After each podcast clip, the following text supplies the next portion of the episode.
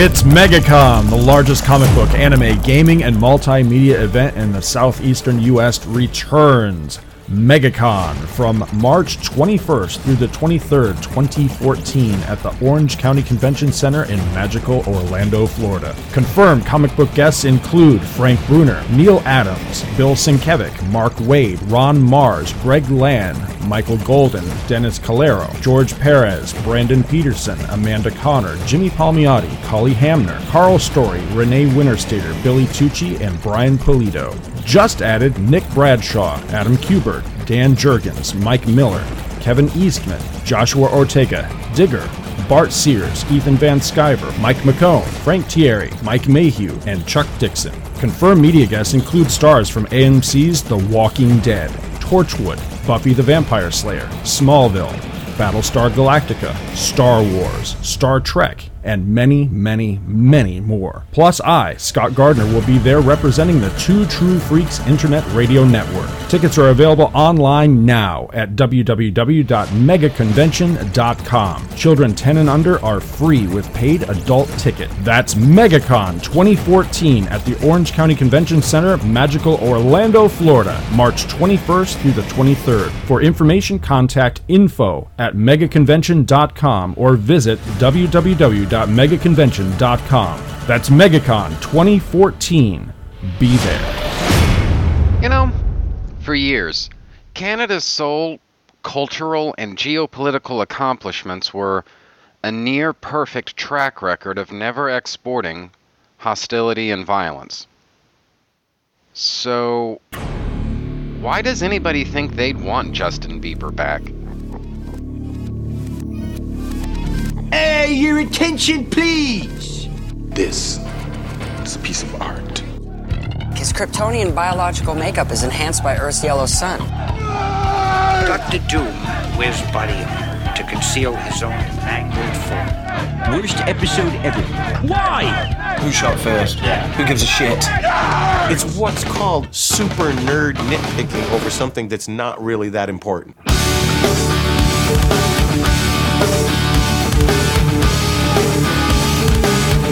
Hello,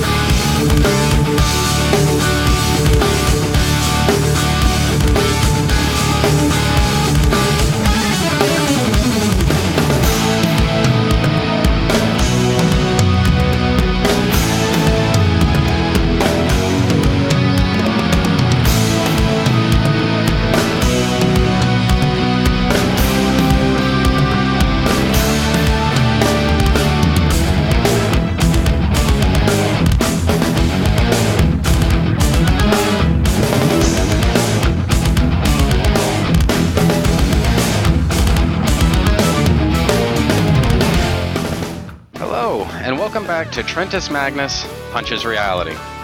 I'm your host, Magnus, and I love comics, movies, and TV shows, but especially comics. And today we'll be talking about one of my favorite comic book runs of all time. Yes, we. Today I've got a very special guest along for the ride to help me sift through Detective Comics in the late 1980s and into the early 1990s. So I'd like to welcome for the first time to the show, Mr. Norm Breyfogle, artist extraordinaire. Thanks. It's good to be here. And we're glad to have you. Glad to have you. Um, you know, I remember it was uh, Batman the Animated Series. You actually got name checked on that show. Um, I was sort of up all night, didn't really have time to uh, double check on which one it was, but I do remember that you actually got name checked on an episode of that show, and I thought that was that that was pretty cool. Do you remember specifically what the name check was? It wasn't an address; it was more of an intersection. It was like you know West 49th and Breyfogle. Yeah, I think I vaguely remember hearing about that. I didn't watch every episode of that show, so I missed that reference and and um, an episode with uh, Scarface and the ventriloquist. Oh, all right. I didn't see that either. But Okay. that's neat. I'm glad I was in there. Well, uh, yeah, that's. I mean, that's more than I can say, right? So that's that's pretty cool. So, um, and that actually kind of leads into actually one of the first things I wanted to ask you about was Scarface and the ventriloquist. I mean, that uh, the ventriloquist is one of my uh, favorite Batman villains, and my understanding is that you were a co-creator, or uh, how did that work? Yeah, well, since I was the first artist to work on the character, I'm considered the co-creator. That's pretty much standard in comics. And uh, but when I saw it in the script, it was from Alan Grant. The character was fully realized, except for the visual, of course. Although he did give a description, which I closely followed, pretty closely followed. He, he called Alan called him an um, a mild mannered accountant guy. That, that was all the description I got for the ventriloquist himself. And, but the dummy he described really well as Al Capone carrying a machine gun and um, with a scar on his face, of course, Scarface Al Capone, and carrying also originally I had him, as per the Alan's description, carrying a miniature piano. I forget what kind of piano it's called. It's a miniature piano, Uh, but I stopped using that after a while because it just seemed to. Well, frankly, I never, I've never asked Alan this, and I should because it's been a long time. But I never understood why he was carrying a piano at all, and it just seemed strange to me. And also, uh, it was just kind of gotten away because he was also carrying a machine gun, and his arms were completely full. And it was more fun to have one of his arms flap around, but like when the ventriloquist would spin his arm around, holding. I'm holding out, holding Scarface, and Scarface's hand. I get to draw his arm like it was just, you know, um, a towel with a hand at the end of it. Right. I wouldn't be able to do that if he had the piano there. So Right. And that that uh, you know, it's it's kind of funny you actually mentioned that because that was one of the things that I had in my notes. I was going to ask you about what exactly was up with the piano this whole time. It sounds like you're you and you you and I are in the same place on that. So that's yeah, fine. you'll have to ask Alan that, I guess. I suppose maybe a Google search on Al Capone might turn up something. I never did that. I never really thought about doing that. and I would do it actually right now, except I don't want to lag my. I don't want to lag Skype, but okay, wow, I'll, I'll do that as soon as we're finished. That's that that's a good idea. I probably will too. I'm going to make a note of that because I'm curious. Well, I'm not sure if this is pressure that you necessarily want or need, but I uh, I am going to put you on the spot and say that when I when I first started collecting comics, it's it's kind of a long roundabout story. But what ended up happening was I ended up going to uh, the mall later that night with the intention of buying comics, and uh, the idea was that I'm going to keep these things for the rest of my life, and you know all of that, basically the uh, the basics of uh, anyone starting to collect, right? How old were you? I was uh, nine years old. God, and you were thinking about collecting for the keeping things for the rest of your life at nine? Absolutely. Yeah, well, I like to plan ahead. I, I didn't think of the rest of my life at all at that age. I, th- I don't think I thought of my life past the age of 40. well, there you have it. Yeah. The last 10 years of my life have been like uh, an ongoing surprise to me. Well, it, it gets even better because this is uh, Detective Comics number 618. This was the start. I, I never figured out how to pronounce this this character's name, but basically, this is the storyline where uh, the beginning of the storyline where Tim Drake's parents get kidnapped by this sort of voodoo doctor. the Obeah man. Yeah. Oh, there you go, the Obeah man. And um, yeah. Offhand, I'm not actually sure of that pronunciation, but I think that's correct. All right. Well, that was the very first comic book I ever bought with the intention of collecting. Now, you know, when I was a kid, you couldn't swing a dead cat around by the tail without knocking over a Hey Kids comics spinner rack. It was just all over the place. Comics were ubiquitous in my youth, but this was the first time I bought a comic book with the intention of collecting. What did you say that the sign said? Hate kids No, comics? no, Hey Kids. Oh, hey, of course, right. Okay, sorry. Yeah. You were settling into your run on a. De- in fact, actually, I think this may have even been actually towards the end of your run on uh, Detective Comics, and I ended up having to backtrack a lot of the uh, the back issues. But the end result of all of this is that, you know, I've heard it said about Peter Pan that the first Peter Pan you see is going to be your Peter Pan for the rest of your life. Right. And I kind of th- think that the same thing applies for Batman. The very first one that you see is going to be kind of yours for the rest of your life. Well, this one was uh, drawn by Norm Breyfogle, and so for that reason, yours is going to be the the Batman that I think about anytime the character's name comes up. I think of your version. so well, I understand that. That's very satisfying, and, it, and it's a pretty universal thing. It's like it's almost like a human version of animal imprinting. Um, you know, where an animal, the first creature of newborn animal or new hatched bird, I think is the is the is the ideal um, example. The first creature it sees, it imprints it as its mother. I don't know if that's actually biologically absolutely true, but I've seen it throughout pop culture used in, like, for instance, cart- animated cartoons and stuff when I was a kid. I, that's the first time I learned about imprinting. Oh. They played they played it for a joke um, back then, but uh, imprinting is, is a very common experience for young consciousnesses because you know everything is new. So everything every new thing that you see has a bigger impact on you than than anything else because it's fresh and new. Same thing happened to me. I mean for me neal adam well the first batman that i saw was was not the one that imprinted on me. Well actually i could say that the first batman i saw i don't even know which what it was but the the first batman that made a really huge impact on me i was about nine years old I think I was nine years old, in fact, same age you were. Mm-hmm. And I saw Neal Adams' version of Batman, and that imprinted on me in a way that when I think of Batman, the, my ideal version of Batman, I tend to think of the Neal Adams Batman, not the more recent version in Batman Odyssey, which is I'm not sure what Neal is doing there. That's some kind of uh, insane self caricature. But um, visually speaking, it still looks like Neal Adams Batman to some degree, to a large degree. But Neal Adams in his early days when he was working um, at DC Comics on a regular basis, that's my version of Batman. Well, Although, that's a very good one. Since, so. since I worked on Batman myself for so long, I, I could say that my own version of Batman is probably as strong in my mind as Neal's. I mean, that just makes sense. Well, it's definitely strong in my mind. So now, whenever you first came on to uh, Detective Comics, this isn't anything I've ever read or anything like that in, in an interview, but what what I've always sort of assumed was that this was actually towards the very early onset of your career, and so there were a lot of things about I don't know your own acumen as a penciler that you were still working out, and then that's, that's correct.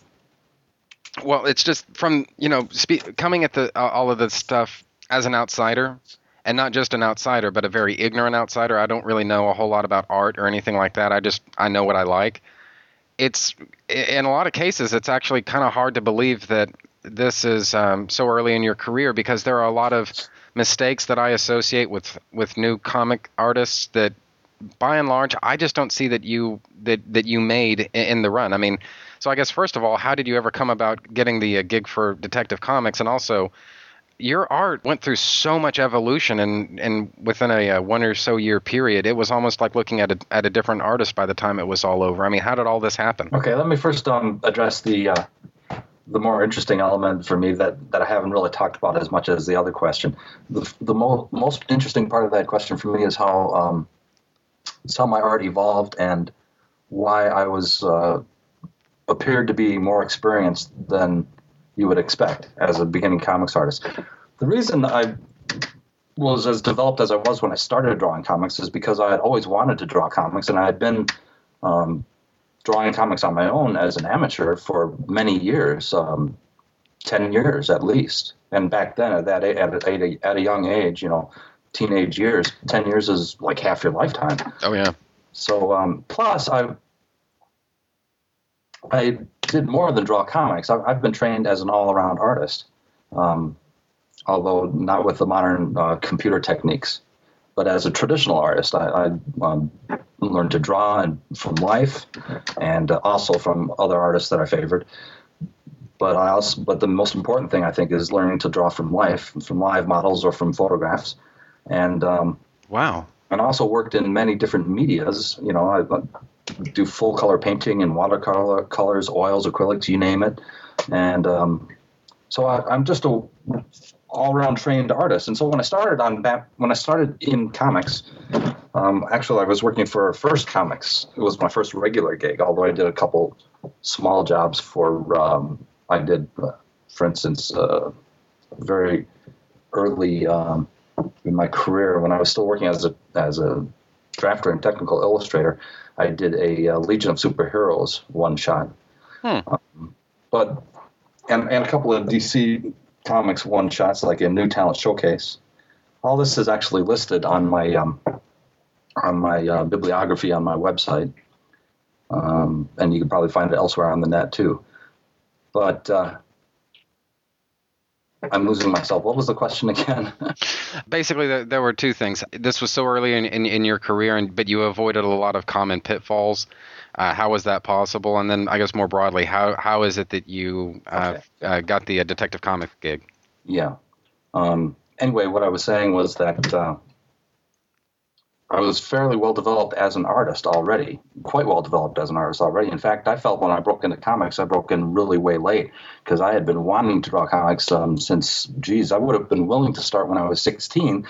And I think if I had the right, if I'd been living in New York, back then you had to live in New York to work in comics. This was in the in the 70s, and if I'd had the right mentoring, I probably could have started that early because I was that that developed Oh, or that close to being professional. So it seemed like it took forever till 1984 when I first started getting stuff published at uh, New Talent Showcase, DC's New Talent Showcase, and um, it took a couple years after that before I started getting regular gigs, and I, and those were at First Comics, um, doing a backup for Bob Violence uh, for um for Howard Chaykin's American Flagg ca- called uh, Bob Violence, written by Steven Grant. And then I got my first full time gig, um, my first monthly gig, which was Whisper, an ongoing gig. And uh, I was doing the penciling and the inking and the lettering and painting the covers. And it was a, I think it was a 26 page book, but it was every two months. It was a bi monthly book, or, or a bi, I guess I call it a bi monthly, once one issue every two months. So it was only 13 pages, well, plus the covers, it would be 15 pages a month. But I was doing all that stuff, and I was meeting those deadlines for the first time. And even though I had been working on my own comics for, you know, 10 years at that point at least, um, and I'd been wanting to be a comic book artist since the age of 13 or so, um, even though that was the case, I hadn't, I hadn't been forced to meet the deadlines on such a regular basis. And that was a real difficult time for me, and it, and it really proved whether or not I would be able to make it as a comics artist. After a year or so on Whisper, I started feeling good about things when I felt when I realized that I was internalizing a lot of the research that I had been making because I had to research everything to make it look realistic at the beginning of my comics career drawing Whisper.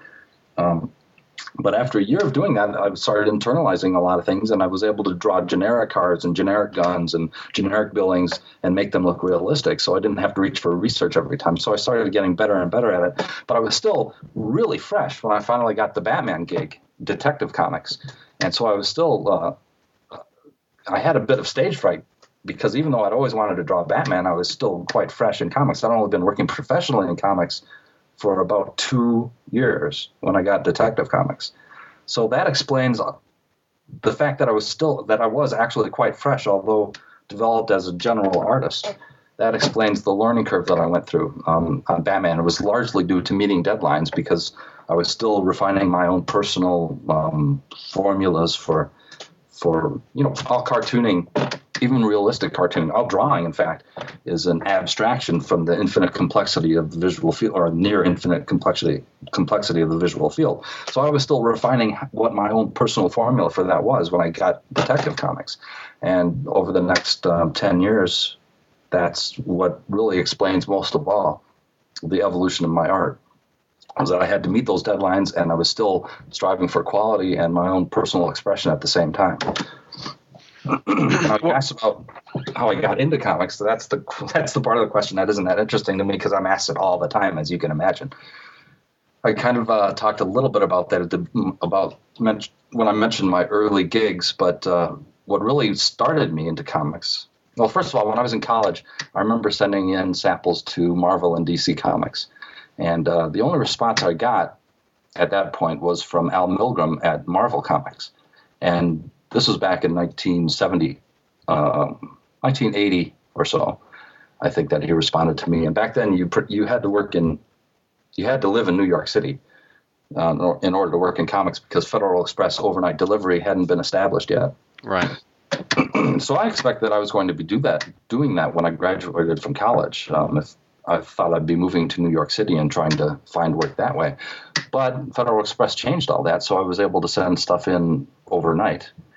And um, what really got me into comics, though, was when I, after college, when I moved to my family moved to California, I started started attending the San Diego Con and showing my artwork in the art shows there, and winning a few awards. My favorite one was um, second place behind Moebius, Oh wow. uh, 1984 or so. I forget the exact year. And uh, Mike Friedrich, Friedrich uh, a, a pre- previously a comics writer, um, had a his own agency going where he represented creators to comics um, editors, mainly, well, basically artists and writers, but also letterers, I think, and painters. Uh, his uh, significant other, Lee Marrs, saw my work hanging in the show, one of those art shows, and pointed it out to him. And that's how my career really started. Although I had gotten a couple things published at uh, New Talent Showcase, that's right, I should backtrack. Um, at one of the San Diego cons that I attended, I attended also a uh, seminar held by Sal Am- Amendola, who was an artist and an editor at DC Comics at the time. And he was editing New Talent Showcase. And so he gave me a couple of stories to illustrate. So that was the first thing, first stuff that I'd been published, had published on a national level until Mike Friedrich saw my work and started representing me to, to comics companies. And that's when I got Bob Violence at First Comics and Whisper. And uh, like I said, after after a year or so on Whisper, maybe two, I forget exactly, maybe a year and a half, somewhere in there, I got the Detective Comics gig. So it was all pretty, you know, I'd, I'd been practicing and striving and sending work in for a long time until I started getting work. And when I started getting work, it just all went really fast. And within two years, professionally, I was drawing Detective Comics. Well, and you hit the ground running because it, I think I don't know if it was your first issue on Detective, but it was within the first six months. I think that you actually got to design your own Batmobile. How many people get to say that? oh well, today that's a totally different situation than it was back then. Back then, I didn't even ask my editor. When the Batmobile showed up in the in in the story, I I had known already that there were a lot of Batmobiles around, and um, I, I had internalized because I was a big fan of comics and especially Batman, but comics in general. I had internalized the rules of comics, the ongoing unspoken rules of comics through all of my comics reading. So I knew that um, new artists could basically just draw the Bat- Batmobile any way they wanted within certain parameters. You know, it has to look like a car and it has to incorporate a bat motif. So I just started doing that whenever I got the chance. I, I thought it, I saw it as a potential way, another potential way for me to make a mark in comics. Um, you know, make it to express my individuality. So um, I just started designing Batmobiles whenever they came up uh, in the script, a new Batmobile. But then I started finalizing my own design after uh, after I kind of settled on a, I think it was a Testa a Ferrari Testarossa oh. invitation. And then I started uh, refining my own particular design after that. But then the movies came along. The first movie with Michael Keaton as Batman and Jack Nicholson as the Joker. Right. And um, within a year or two of that, DC Comics had uh, issued the edict to all of the Batman creators that we were to draw Gotham City as it was designed by Anton Furst in the movies, and also the Batmobile as he designed it. So I wasn't able to draw my own Batmobile versions anymore, which was too bad. I kind of enjoyed doing that. Well, I liked yours a lot. It, it, just it had this sort of exotic car look to it, but it wasn't so specific. So at least it to me it didn't feel so model referenced or photograph referenced, I should say that that you couldn't see it as anything else. I mean, sometimes whenever you and I think Neal Adams is maybe a good example. I think he based his Batmobile on a I think it was a Corvette Stingray, I think it was. And whenever you look at it, it's obvious that it's a Corvette that you're looking at, and you know whatever. It's it's not. It's one of those things. that's not worth you know having a meltdown over. But at the same time, as far as just aesthetic preference is concerned, I always kind of like the idea that Batman basically went out, he bought a car and almost rebuilt it from the from the ground up, so that really it's the original frame and the engine that he kept, and then maybe everything else got thrown away. And so, and I and that's why I liked yours so much because it looked like you know that somebody had had invested that kind of energy into it. So, yeah. Well, the thing about the Batmobile that um, I find really interesting on many levels is that uh, it's it's traditionally it's a car. Um, it's gone gone so far as to be a flying car or or a military vehicle in recent years in various incarnations. Right. But um, it is a car, and it's how Batman, Batman gets around Gotham City. At least when he has to get somewhere fast, or it's one of his modes of well, today it's his main mode of transport. But back when I was a fan of Batman as as a as an amateur, my favorite mode of Batman's transport was swinging through the city like like Spider-Man, right. which is which is understandable with Spider-Man because he's got I don't know how much strength he's got the proportionate strength of a spider, whatever how however strong that is. But Batman's just a human being, and yet it's amazing how well I just took it for granted that he could swing through the city. And there are many issues where you wouldn't see the Batmobile back when you know Dick Giordano, Irv Novick and Dick Giordano and Neal Adams were drawing Batman. Um, you just see him swinging through the city as though he were Spider-Man, and uh, it was. It's funny how readily I accepted that without thinking about how totally exhausted he would be after just maybe going a block. You know, there's something about the fact that he's got this cape and that mask, that that that terrifying visage, makes him seem more more than human, and allows you to accept um, what would really be a superhuman level of strength, even though he's technically well known to not be superhuman at all. But Well, anyway, with the, Bat, with the Batmobile, the problem with the Batmobile, that's got a problem too, and that is that he's living in a metropolis. He's not living in Metropolis, but he's living in a metropolis, Gotham City, which um, was real, is really, as Metropolis is, a ripoff of New York City. And if you've ever been to New York City, most people don't drive, and the reason is because the traffic is terrible. Batman would not be able to get around in his Batmobile, and He'd be stuck in traffic, right? Oh yeah, all the time. And yet, whenever I drew Batmo- Batman in his Batmobile, it was at night, and it was like the streets were practically empty. um, and you know, maybe it was maybe it's it's just a sign of the fact that I I invested way too much thought into this when I was a kid. But you know, it actually. I'm in some ways I'm actually kind of disappointed that you told me that because the the, the way that I looked at it was that you know Batman would uh, basically exit the freeway, which is perpetually free and open. He would exit the freeway, and maybe drive about a block or so, park it, hide it, and then from there he'd start swinging around on, on rooftops because he knows that that's going to be the faster way to go. And also he's got a he, he's got a brand that he needs to uh, keep active and, and visible in the public mind and people are going to see him swinging around and he knows that and so it, it just kind of furthers his own myth it also uh, allows him to travel around more freely That's pretty much how I rationalized it too. oh okay all right But see we are know, on the same page Realistically speaking, it's absurd, of course, because he'd get totally exhausted. well we we choose not to think about that as young And where does he hide his Batmobile? in, a, in a metropolis, where does he hide his Batmobile where people won't find it? You know. I guess he just owns his own garage or something. But you never got to see any of that. I mean, we just were left to think that out for ourselves. But then again, you know, kids accept the idea of Santa Claus serving all kids across the entire world in one night. So, Batmo- Batman swinging through the city, through Gotham City, not getting tired out is really not a stretch of belief as much as Santa. So, Well, and there's that, but the other thing is, when I was a kid, one of the things that I was just very keenly aware of was the fact that Batman had this uncanny ability as a human being with no powers to dodge bullets.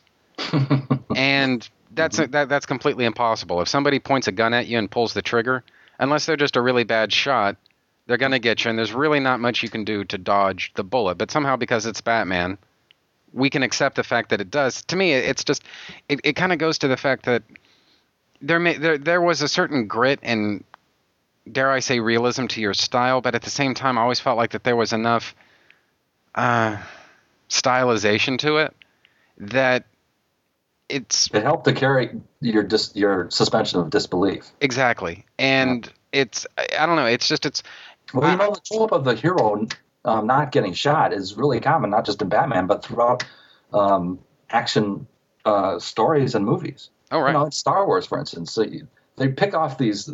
The uh, I'm not a big Star Wars fan, so I forget about the stormtroopers. They pick off the, you know, our heroes pick off the stormtroopers with ease, one after the other, and yet they never get shot.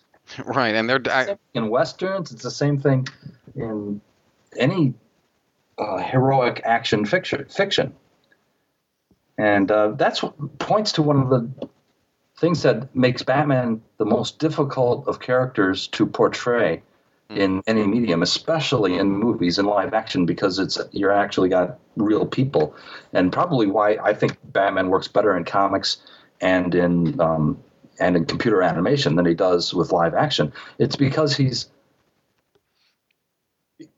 if you make Batman too realistic, the the glaring impossibilities and the contra- the irrational contradiction of him being a norm a human being being able to do all this stuff becomes far too obvious. But with with um, computer generated imagery or, or made up you know drawing, somehow it helps carry the suspension of disbelief because you're not looking at photographs of somebody, and that's one of the problems with Batman in the movies is that um, even disregarding all that, just his costume alone, or any superhero for that matter, but especially Batman because he doesn't have superpowers, his costume alone tends to look absurd because you know he's just a, a human being in there. Now with Spider-Man, it's different. He's got superpowers, and it doesn't matter how he dresses. You're going to be freaking amazed at the things he can do. Um, but with Batman, the only thing that's spectacular, that's really otherworldly about him, literally speaking, is his accoutrements, and they don't really do anything. In fact, they would get in the way. His cape would get in the way. In reality, his um, that's one of the things. For, for instance, all the armor that that he's constantly given, that's meant to make it more realistic that he can survive you know, gunfire. But at the same time, it takes away his ninja-like abilities. It takes away his ability to to be an expert martial artist because he wouldn't be able to move as well or as fast. He wouldn't be able to climb buildings as fast. He'd get tired out more easily. So Batman's got all these contradictions that make him, I, in my opinion, the most difficult of all quote superheroes. Although he's not super, technically speaking. Um, although he's he does superhero-like things. It makes him the most difficult of all superheroes to portray. Well, and, And that actually kind the of most interesting of all superheroes because of that. You know, often in not just with superheroes, but in anything in life, the most difficult things to do, when done well, are the most valuable because they were so difficult. And maybe that's true of Batman too, because of that. Well, that actually kind of leads into something that I've believed actually for a long time. But you know, um, if you if you'd rather not answer this question, that's fine. But I I consider myself to be a, a, a pretty big Batman fan. I really wasn't particularly crazy about Chris Nolan's uh, trilogy, though, and the reason for that was because I felt like, for everything, for all the reasons that you just mentioned, the minute you put Batman, especially, in, in, into the real world, what what you really are doing is highlighting all the reasons why nothing like this could ever really be done Exactly. in real life. And so, was that was was that the reference point that you had about that about those movies? If you feel like answering that, or Oh, that that pretty much nails it. Although that's one only one part of it. The other equally um, relevant problem that I have with the Nolan films is that the story made Batman less of his own man. I mean, he, he- the way Nolan portrayed him, the way the Nolan films portrayed him, Mhm. he he was an unfocused, angry guy until Ra's al Ghul got a hold of him when he was an adult. That's not Batman. In fact, it makes it even more difficult to believe that Batman can do the things that he does. The thing about Batman that that one of the things about Batman, one of the main things about Batman that makes it a little bit more believable that he could do these what amount to superhuman feats is that he was so driven from the age of like nine or so, whenever his parents were killed before his eyes, he was so driven to reach the peak of human ability in in in, in the mental sphere and the physical sphere. And Nolan completely wiped that away. And not only that, he made Batman's creation a result of Ra's al Ghul right? is one of his villains instead of his being his own man. The main problem I have outside of what you mentioned, outside of the other things we mentioned about it being difficult to portray Batman realistically on live action, the main problem I had with the Nolan films and well, especially the Nolan films, is that Batman is not his own man. In my opinion, we still have we, we are still waiting for the best Batman to be portrayed on screen.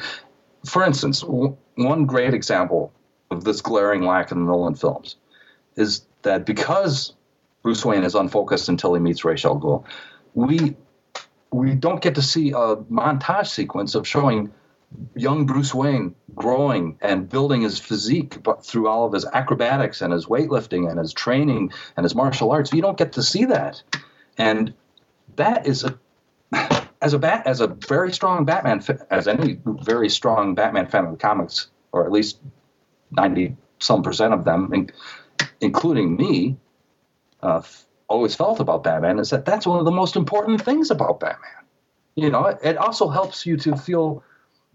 Um, it, for me, it, it helped motivate me as a young man to to be a self-actualized individual, and Bruce Wayne in the in the Batman films is not a self self-actualized individual. He's actualized by Ra's al Ghul or Ra's al Ghul, however you pronounce it. That's a whole issue. Right. Well, yeah, and that's the other thing. It felt like everyone is sort of dic- calling calling his tune for him throughout those And, like movies. Lucius Fox is his science guy. Instead of Batman being the supreme scientist, Lucius Fox has to tell him everything about science. That's ridiculous. Right. That's not Batman. That's some guy in a Halloween costume. Well, and the other thing is there's a, and now of course I'm blanking on which one it was, but you mentioned the montage. There's a really famous, I think it originated actually with Bob Kane, uh, sort of montage kind of splash thing where you see Bruce Wayne, he's playing with the Olympic rings, he's swinging around on those. He's on the, not the monkey bars, but the uneven bars. Right. He's uh, developing scientific experiments and, and whatnot. And it's, it's one of those, those visuals that apart from the cape and the cowl, as far as just, you know, the broader visual vocabulary of Batman. That's one of the strongest images that I think he has in his arsenal. And it got completely bypassed and It, it's the foundation of the character's uniqueness. Without him being these things, he's just a guy in a Halloween costume. You know, maybe a guy that's physical, maybe an athlete, maybe he's trained by Ra's al Ghul, so he's a good fighter. But there's no reason for us to think that he's the greatest, that he would be able to beat a bunch of martial artists in a fight, because he's just the guy that was trained by Ra's al Ghul recently. Batman has got to be somebody that has his abilities are verge on the preternatural because he is so he has been so what most people would consider to be insanely focused his entire life. And that we haven't had that yet in a batman film. We haven't really seen that. They haven't really focused on that. And it's a major failing because without that you're losing one of the most important aspects of the character. I agree. And I, I don't think the realism was any benefit either. And that's one of the reasons why I thought that if what we're looking for is the definitive Batman film, and it's funny we're talking so much about movies rather than rather than your work, but here we are. Um, well, it applies thought, to comics too in a lesser way but go ahead right. Well, yeah, and actually that's very true. But I thought, well, it would be a a, a really, I think, good thing for Batman for. Uh, and I don't obviously I think it's off the table now, but at some point in the future, maybe some sort of a film that's done in the sort of 300 or Sin City style, where you can go a little bit further with stylized visuals, like you Okay. might be able to in a comic book, and you're not necessarily bound by the rules of reality in ways that even Tim Burton was. For as out there as his vision could sometimes be, he still was stuck with the with, with using physical things on a physical set, using physical lighting, and all the other things that basically drag this thing into the real world, perhaps even more than he intended. But if Yes. but technology that we have today, it, it it's odd that the most human character in comics, arguably, we need a high degree of technology to kind of fully realize. But either way, that's kind of where we are now. And I thought that type of a presentation would be more beneficial to Batman. And you know, what are your thoughts? Oh, I agree perfectly. I mean, Sin City is a really good example. Um, if Batman was done in the Sin City way, and not just an imitation, but ideally from the from the core, meaning from Frank Miller ten years ago or twenty years ago, not from Frank Miller today, maybe uh, that's arguable. But yeah, I agree with you totally. A Sin City like version of Batman is what is required. Not not a um, Dick Tracy. Well, even Dick Tracy would benefit from that. Not a not a um, Columbo, you know, or Right. or Kojak. Batman isn't isn't Kojak with a costume. Bat- Batman is a, a fantasy character. No matter how realistic you try to make him, in fact, the more realistic you try to make him, as we've said, it just points out all the more how much of a fantasy character he really is. So in, instead, you've got to have the right mixture of fantasy with reality, so that you get a feeling for gritty reality. But there's enough there's enough fantasy so that it aids your suspension of disbelief, so that you're just completely wowed. Um, and that's actually one of the things that I, to bring it all back, that's one of the things that that struck me about your work early on.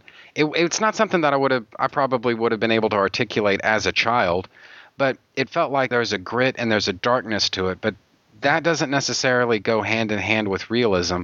That um, even in your fight scenes, for example, you know, Batman is sometimes he's stretched to these sort of really odd uh, sort of contortions that I think would actually be painful, but it works because it's Batman and it kind of and, and it, it it I'm trying to think of the best way to put it. It it basically creates the the, the world that you're that you're setting up when he's in these really scary postures whenever he's floating through the city and whenever he's fighting six or seven people. Well, again, in the real world, if you fight six or seven people, unless you're Bruce Lee, you're going to lose. But because it's a comic book and because it's Batman and because of the style of it all, it works perfectly. And th- there's a style to it that it's it's all its own. And to me, that's really what I've always taken away from from your run on the character. And so, as far as my final question is concerned, uh, this is the last thing that I had in my notes. Uh, the character of Anarchy was introduced uh, during your run on uh, Detective Comics, and so as with Scarface, I'm not sure if this is the sort of thing that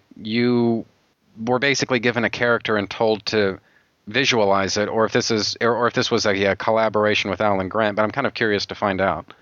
Well, initially it was just like with Scarface. Alan Grant, it appeared out of nowhere in a script for me, and um, we're talking about Anarchy, not not uh, the ventriloquist. That's right. Um, right. And the only description, the only visual description Alan gave was that he was a. I think he described him as a cross between Mad's spy versus spy characters and V for Vendetta. So basically, I knew all. it. I knew it. I knew it. I knew it. oh well, everybody knows that he's he's inspired by V for Vendetta. Did you think about the Spy versus Spy? Not the Spy versus Spy thing, but uh, the V for Vendetta thing. I only started reading uh, uh, V like for the first time. I think it was about ten years ago, and it was nothing I could put my fingers on. But I was like, you know, this reminds me of something. And anyway, yeah, that was actually something I yeah yeah yeah. Go, I'm sorry, I, I cut you off. Go ahead. V for Vendetta came first, of course. Oh, of course, right, right, you right. might have read it later, but it came first. So, so and Alan was explicit in his um, referencing V for Vendetta in in his description to me in the script. So, uh, I but and I had read V for Vendetta, so I knew the guy had a cape and a hat. And uh, I think Alan also suggested that he have a cane of some kind. So that's all I had. And I decided to, uh, well, I also had the fact that he, when he was first introduced, he was just a young boy, like 13 or something, like like Robin's early age. Robin was when he was really young, and um, but he was masquerading as a man. So and Alan described that he had some kind of apparatus to make him look like like an adult, um, an extended neck or something like that. So that was part of the character initially, and that's what I drew.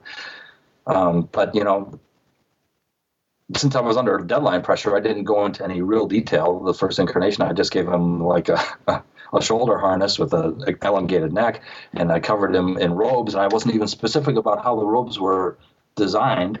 I just made I just designed them as being red flowing robes, and um, and then I gave him the anarchy symbol, of course, on his on his helmet.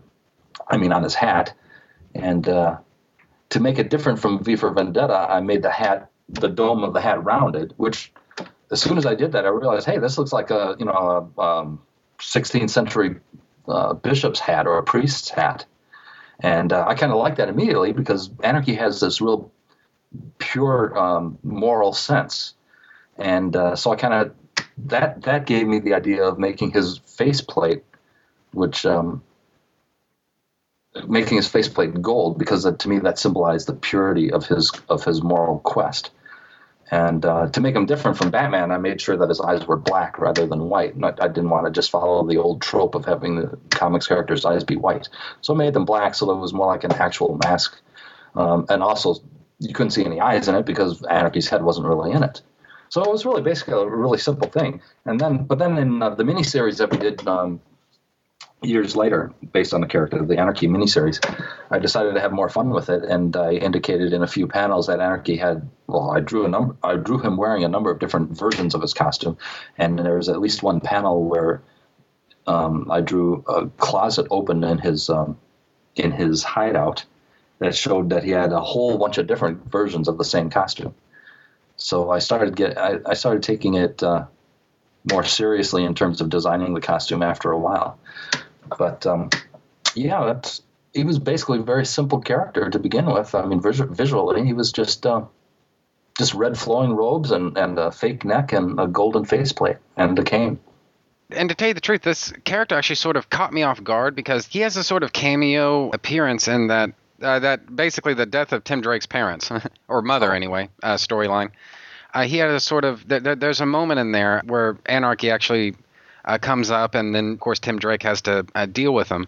Mm-hmm. That was my first exposure to the character, and so it, I had no idea really who he was or what his story was all about. But when I finally tracked down some back issues and, and everything, I actually the character kind of unexpectedly emerged as a as, as a real favorite of mine, and I always enjoyed it whenever whenever he popped up in the story because it felt like he was never overused. He wasn't a crutch. You know, sometimes characters, uh, supporting characters in comics, and especially back in you know the late 80s and early 90s, could be just kind of there, but they're not really doing a whole lot. And it, and it, and it felt like whether deliberately or not, you and Alan never really fell into that trap, at least with Anarchy, that if he was there, there was a purpose for it, and he contributed something to the story. It would have. I, those are good points. First thing I want to mention is that you mentioned Robin um, or Tim Drake, and uh, that made me remind myself to tell you, if you don't know it, that uh, Alan has mentioned a number of times um, since that his he was planning on grooming Lonnie Macklin, Macklin or Mackin, I forget it, Mackin, I forget his how to pronounce his last name. I think it's Mackin. He was actually grooming him to be the new Robin in his own mind, and he didn't realize that Jim Starlin and um, and uh, Jim Aparo were already going to be, or Marv Wolfman and Jim Aparo were going to be introducing a new Robin over in, in Batman. So that ended up not being the case, and, and he's always kind of regretted that. And me too. Now that I know about it, I didn't know about it at the time, but when when I first heard it, which was, I suppose, around ten years ago, I it was like, God, that's too bad that Lonnie didn't get to become the new Robin. That would have been really interesting. The other thing that you mentioned that is uh, even more interesting to me about the character, more interesting by far actually, is that he's he's not just another um, comics hero character fighting crime. He is very unique. The only one that comes close to him is an independent comics um, character, and that is V for Vendetta, um, which he was modeled on. And he's very unique because he's he's an well, Alan Grant has called him this, and I've called him this because Alan first brought it up. He's an Aristotle in tights. He's a philosophical superhero. The whole um, the the whole motif of his being is a, is a political philosophical concept, and that puts him on a on a intellectual level above just about any other um, main American comics hero character, costume comics hero character. He's unique in that. He's pretty unique in that way. I don't know if there's anybody else that uh, is really like that. And uh, additionally, he's also he's also uh, a young guy and he's a super genius. So you put all that together and you've got a really unique character. But it's it's that um, it's that intellectual quality of his of his fundamental reason for being, his raison d'etre, that makes him so unique, and which is why I think he has lasting appeal. You know, he's not just.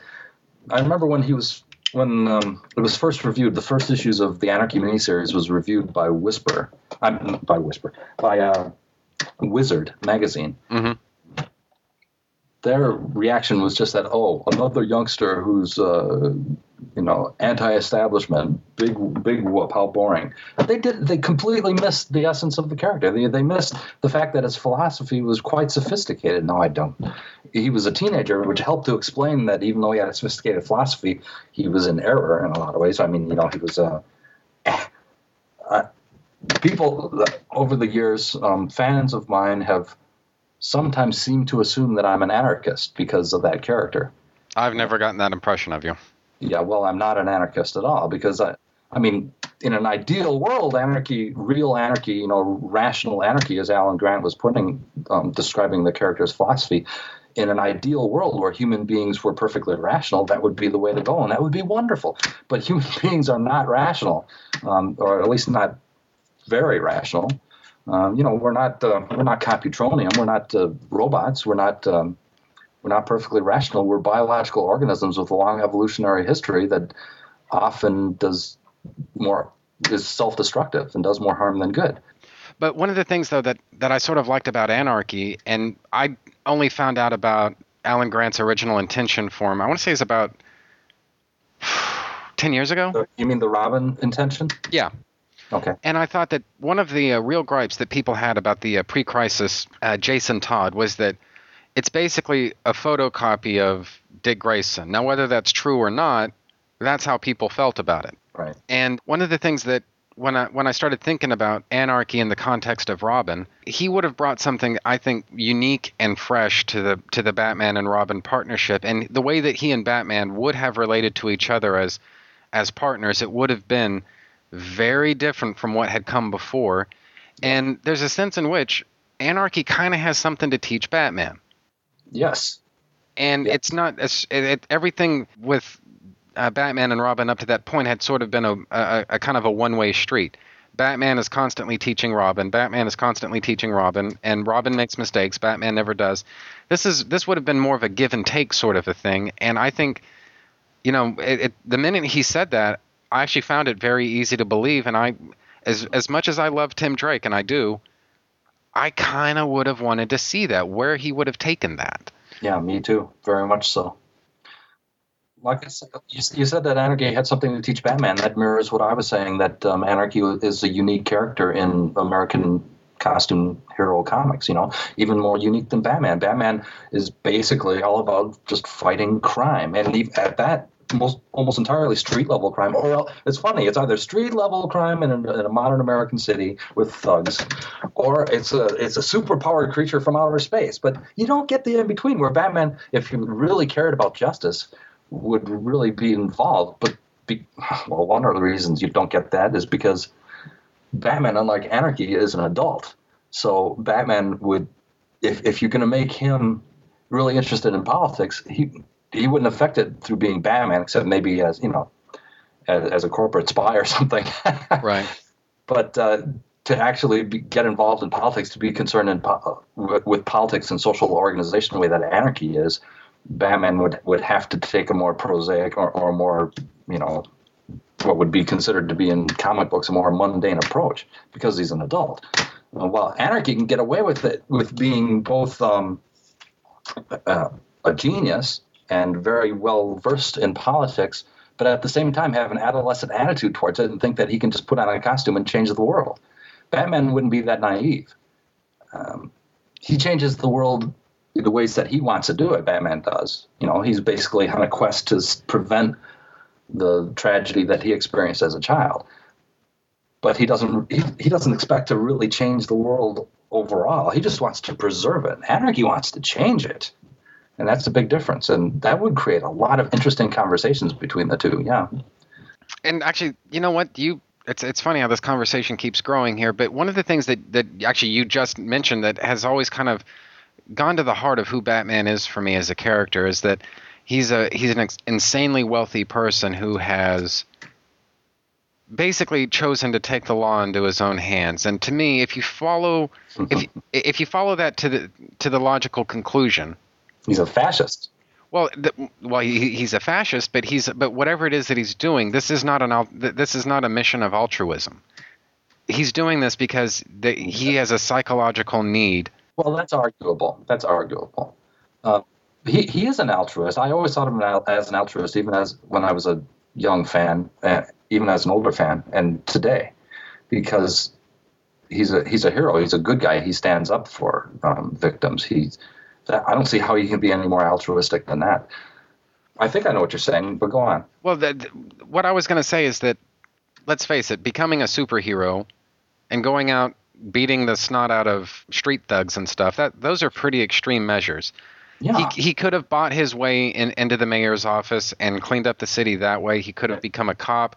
Right. There are any number of things that he could have done that could have improved the city and don't require him to well, I shouldn't say not. Don't require him to break the law. I mean, obviously, it's it's pretty uh, legally and morally shady to uh, buy a uh, mayoral election, but you get the idea. Yeah. He, he could have improved society on the on those terms, and he chose not to. And I always assumed that there's some kind of a. Go ahead. I was going to say where what where I was going to close out was that he uh, he obtained some kind of a uh, psychological satisfaction from being from being Batman that being Mayor Wayne or, or Officer Wayne or whatever else wouldn't necessarily give him. Well, that's I would say that's one of the dangers of the Batman character that writers could fall into, which is just making Batman a character of pure vengeance and not altruism, not not justice. To me, growing up, holding Batman as, as a hero of mine, um, there was a certain amount of that, you know, vengeance, because it helped motivate him uh, on an emotional level. But I always knew that he channeled that towards justice, and and whether or not you want to use the word altruism, I would I would say that he's altruistic as well.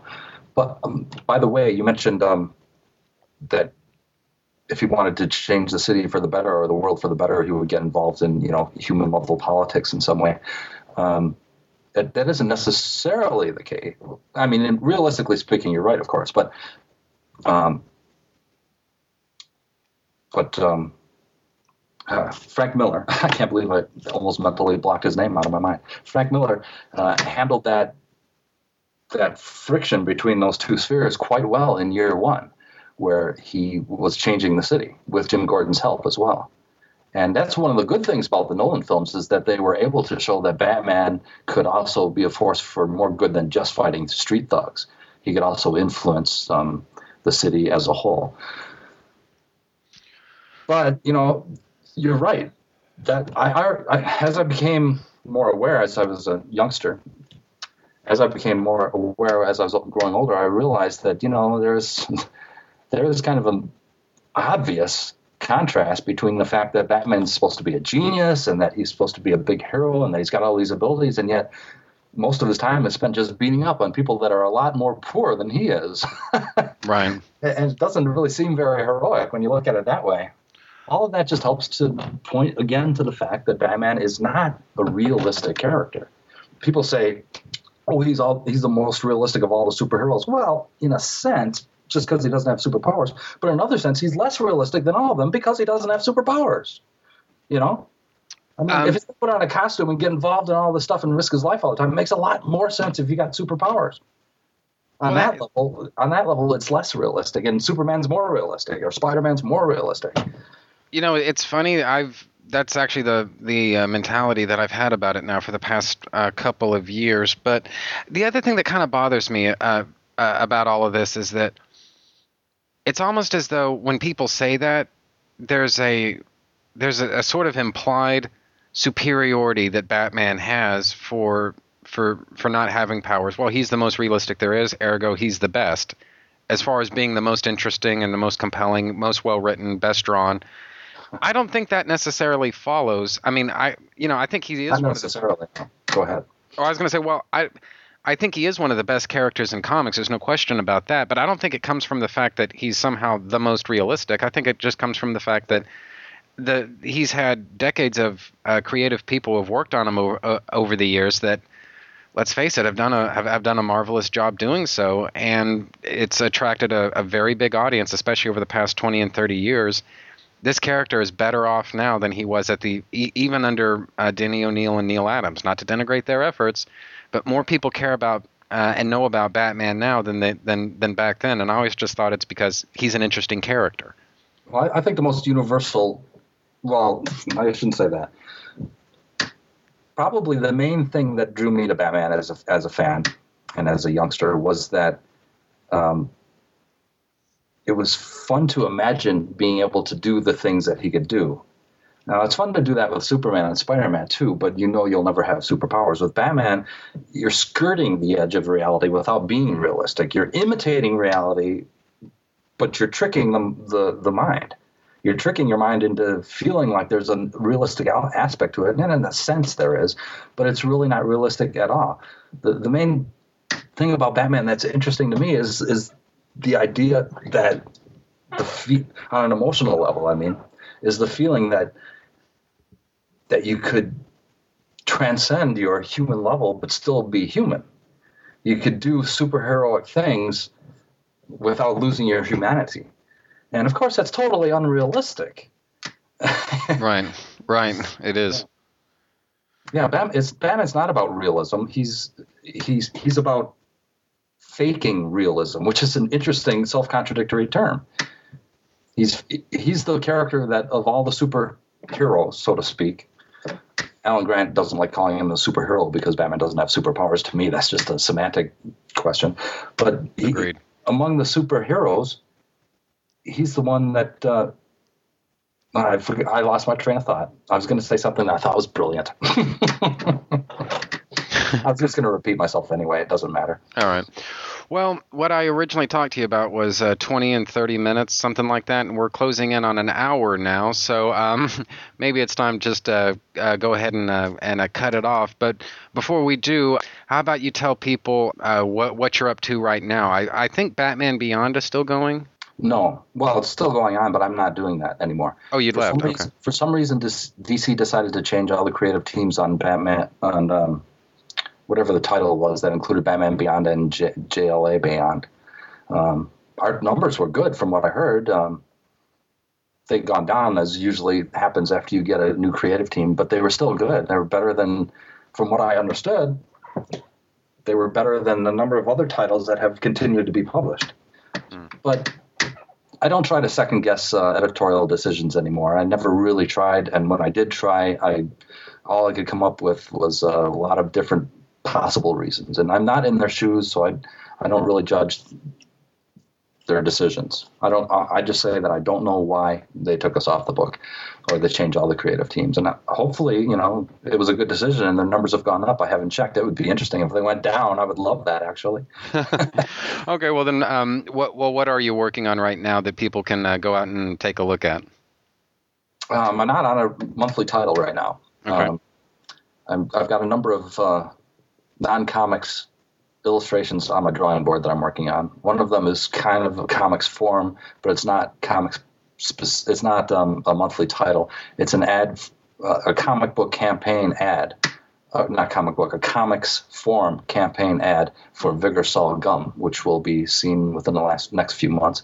I just finished um, an illustration for Business Life magazine, which is a European business magazine, and uh, I've got I've still got 48 pages to pencil for A First Salvo, which is a comics company out of Bermuda, um, who I worked for, which company I worked for um, seven years ago.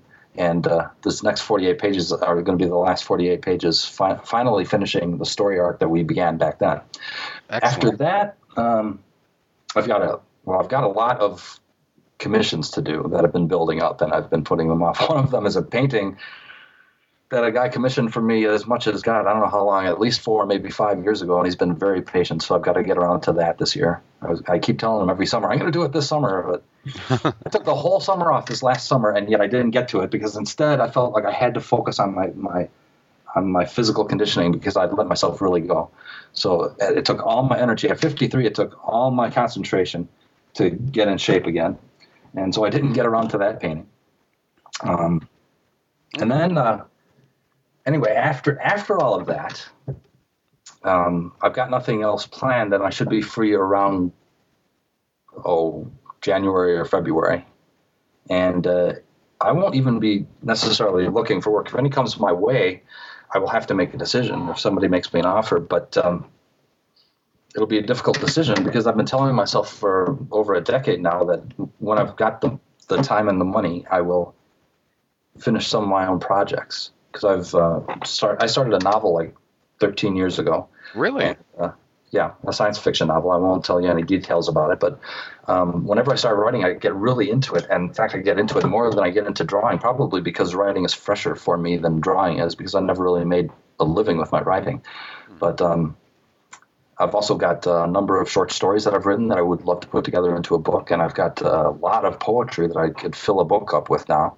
And actually, I love writing poetry probably more than anything else, which is strange because on a number of levels. One, because you know I'm comic, I'm known as a comic book artist, and you, most people aren't interested in in poetry, especially comic book art, um, fans.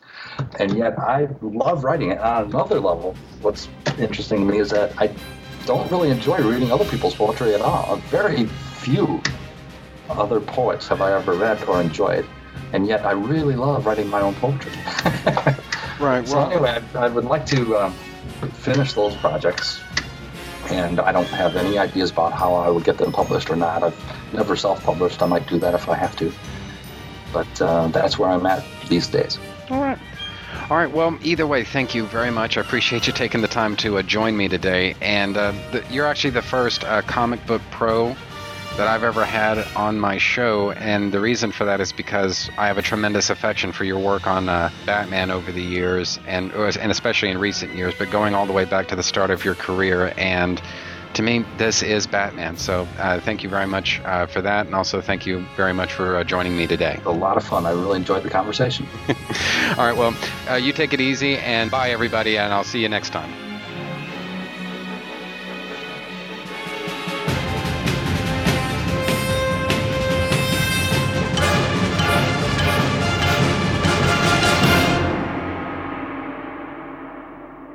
Yeah, yeah, play it. Come on. Play it loud. Play it loud. And now, it's time to sit back and enjoy the Two True Freaks Internet Radio Broadcast. Illogic, foolish emotions, a constant irritant. And transfer out freak! Two! Belong in a circus right next to the dog-faced boy. True! I have come here to chew bubblegum and kick ass. And I'm all out of bubblegum. Oh, shit. Thanks! It's a super prize package worth 9,300 This isn't the biggest bag over the head punch in the face I ever got. God damn it! Ow! Go away, Peyton. And now, together by live simulation via the internet, your hosts Scott Gardner He killed a police officer, for Christ's sake! You're goddamn lucky he didn't kill all. and Chris Honeywell. Keep away! Keep away from me! You are physically repulsive, intellectually retarded, vulgar, insensitive, selfish, stupid. You have no taste, a lousy sense of humor, and you smell.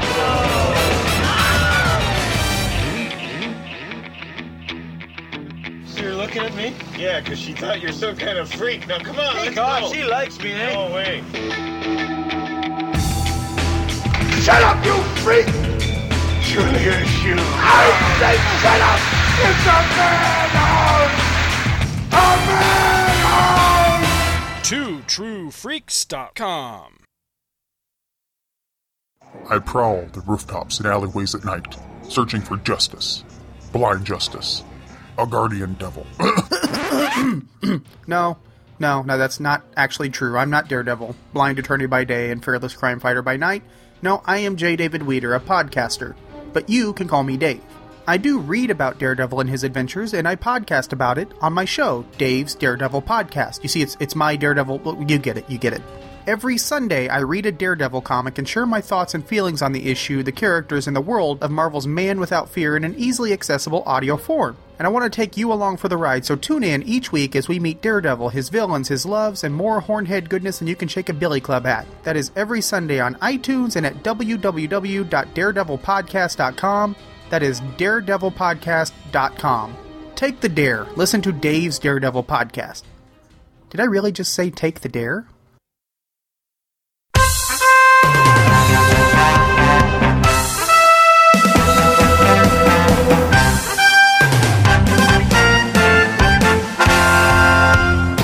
Together from the disparate reaches of geekdom, here in this restaurant booth, are the most powerful forces of geek ever assembled.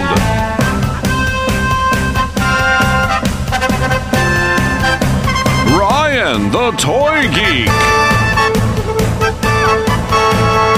Scott, the award winning radio host. Jeff, Scott's minion. And Ron, just Ron. Dedicated to truth, justice, and geek for all mankind. It's Dinner for Geeks. Dinner for Geeks proudly crusades at twotruefreaks.com.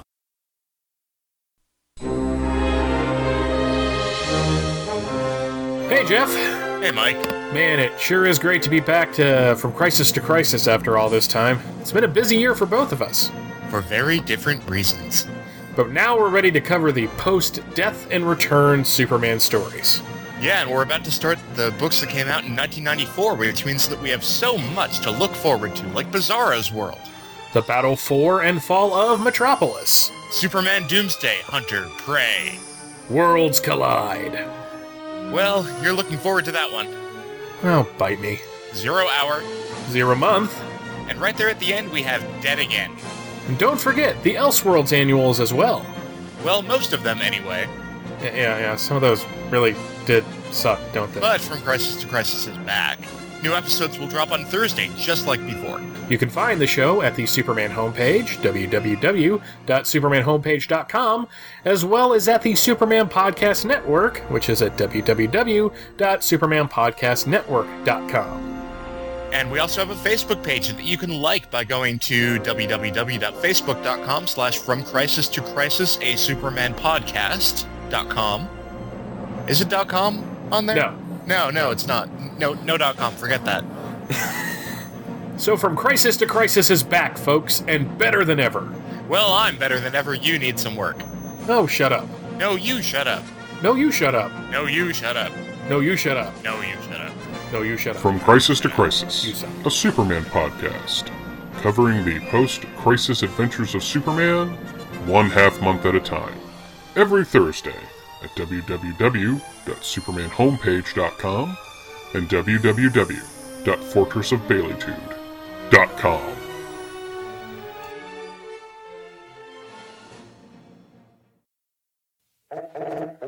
If you like strange pop culture, if you like obscure stuff that you wish you'd have heard of years ago and you don't know what it is, if you like just that kind of stuff, old radio, um, obscure, unmarketable pop culture, uh, strange chiptune music, um, all sorts of things like that can be found on the Quake Reversal satellite on the Overnightscape Underground at onsug.com.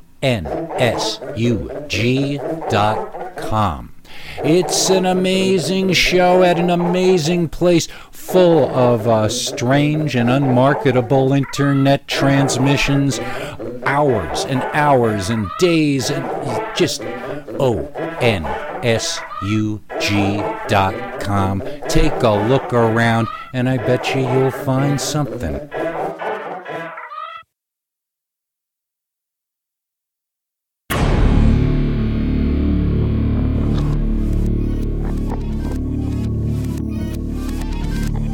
Okay, so I think that's just about the end of that. Trentus Magnus Punches Reality is a proud member of the Two True Freaks podcast network. You can find the home for Trentus Magnus Punches Reality at twotruefreaks.com, which is spelled T W O T R U E F R E A K S. You can also find it on Facebook just by searching for Trentus Magnus Punches Reality. There you can interact with your fellow listeners and also see notifications of new episodes when I put them up. You can friend me on Facebook by searching for Trentus Magnus, which is spelled T R E N T U S S M A G N U S S. You can email me and my parole officer at trentusmagnus at gmail.com, which is spelled T R E N T U S M A G N U S. Do you have a suggestion for a topic? Feel free to email me, and I might consider thinking about the possibility of potentially discussing whatever you have in mind someday. And that's a promise. Did you know? You can sponsor any episode of this or any other of your favorite Two True Freaks affiliated shows. That's right. Simply click the PayPal link, donate any amount at all, tell us which show you're choosing and what message, if any, you'd like us to read on your behalf, and you will be an official sponsor of that show's very next episode. With your message read in the show's opener. It's that easy, and there's no minimum donation. Be a show sponsor today. If you shop at Amazon.com, please consider using the link at twotruefreaks.com to shop there. If you use this link to go to Amazon and then you shop, Two True Freaks gets a cut of what you buy. It doesn't cost you anything extra, and it really helps the freaks out. You get to shop as usual and help out the Two True Freaks at the same time. Do you have a podcast of your own? If so, why not record a promo for me to play on my show? It's quick, easy, and can help you spread the word about your show. I'm always looking for more promos to play. Keep it fairly short, and yours could be next. My promos can be found at this show's homepage for those interested. just look for the promo section. The contents of this podcast are fictitious, hypothetical, and probably completely unnecessary. Any similarity to living persons or real life events is purely coincidental and void where prohibited by law, some assembly required, batteries not included. Trentus Magnus Punches Reality is a Magnus Media Enterprises Limited production in association with Demonsacor of Milan, Italy.